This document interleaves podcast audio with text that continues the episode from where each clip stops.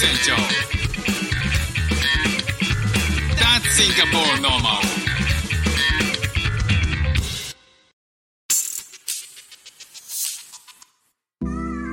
どうも副船長です。シンガポールで4歳と5歳の息子の子育てをしている主婦です。この番組は子育ての話や英語学習の話、海外生活で面白いと感じた日本との文化や価値観の違い、そこから改めて感じた日本のすごいところなんかをお話ししております。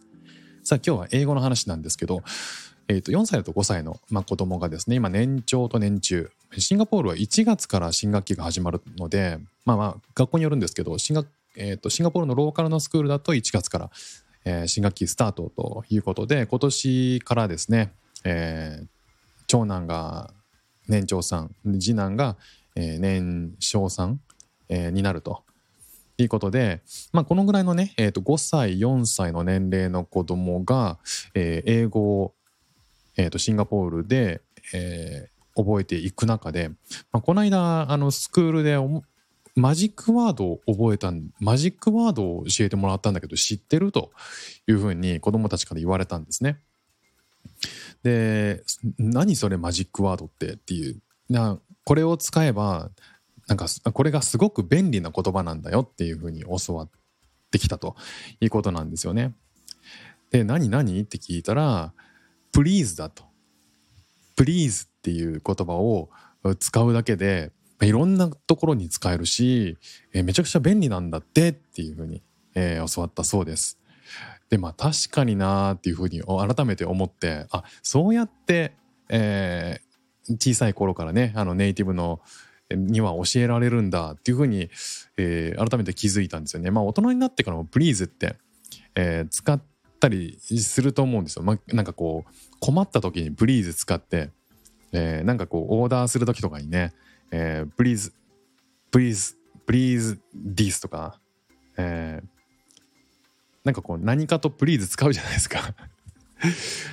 それがあの子供の頃からそれをマジックワードというふうに教えられてることが面白いなと思いました。なんかこう子供ってね、あの自分が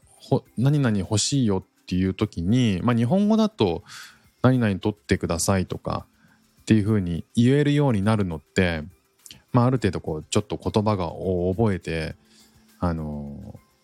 えなんかこう欲しいものがある時は言ってねってちゃんとお願いしますって言ってっていうのを結構親御さんもね言うと思うんですよ。まあうちも実際そうで、えーティッシュ取ってくださいとかっていうふうに言ったらあおいこうだねちゃんと言えたねっていうふうに言うあのあげるんですけどティッシュって言ったらダメですよね。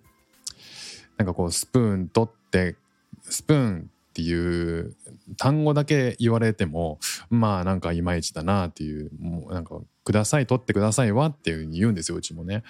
なんかそうやって、まあ、僕自身も子供の頃そうやって教えられたっていうこともあって、まあ、日本語の代わりにじゃあ英語だとそれをおそらく「please」っていうふうに言い言いなさいっていうふうに、えースクールから教えてもらってるそうなんですよね。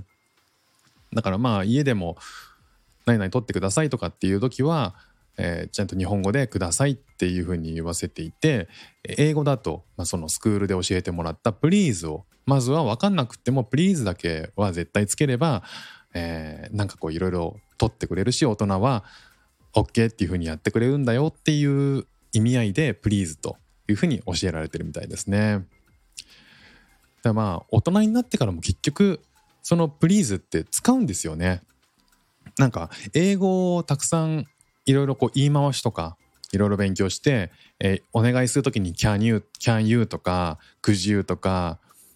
うんいろいろ覚えるんですよね言い方を。だけどなんかここぞっていう急ぎで伝えたい時とかあとはシンプルに伝えたい時とかいう時に結局なんか「please」って使うんですよね。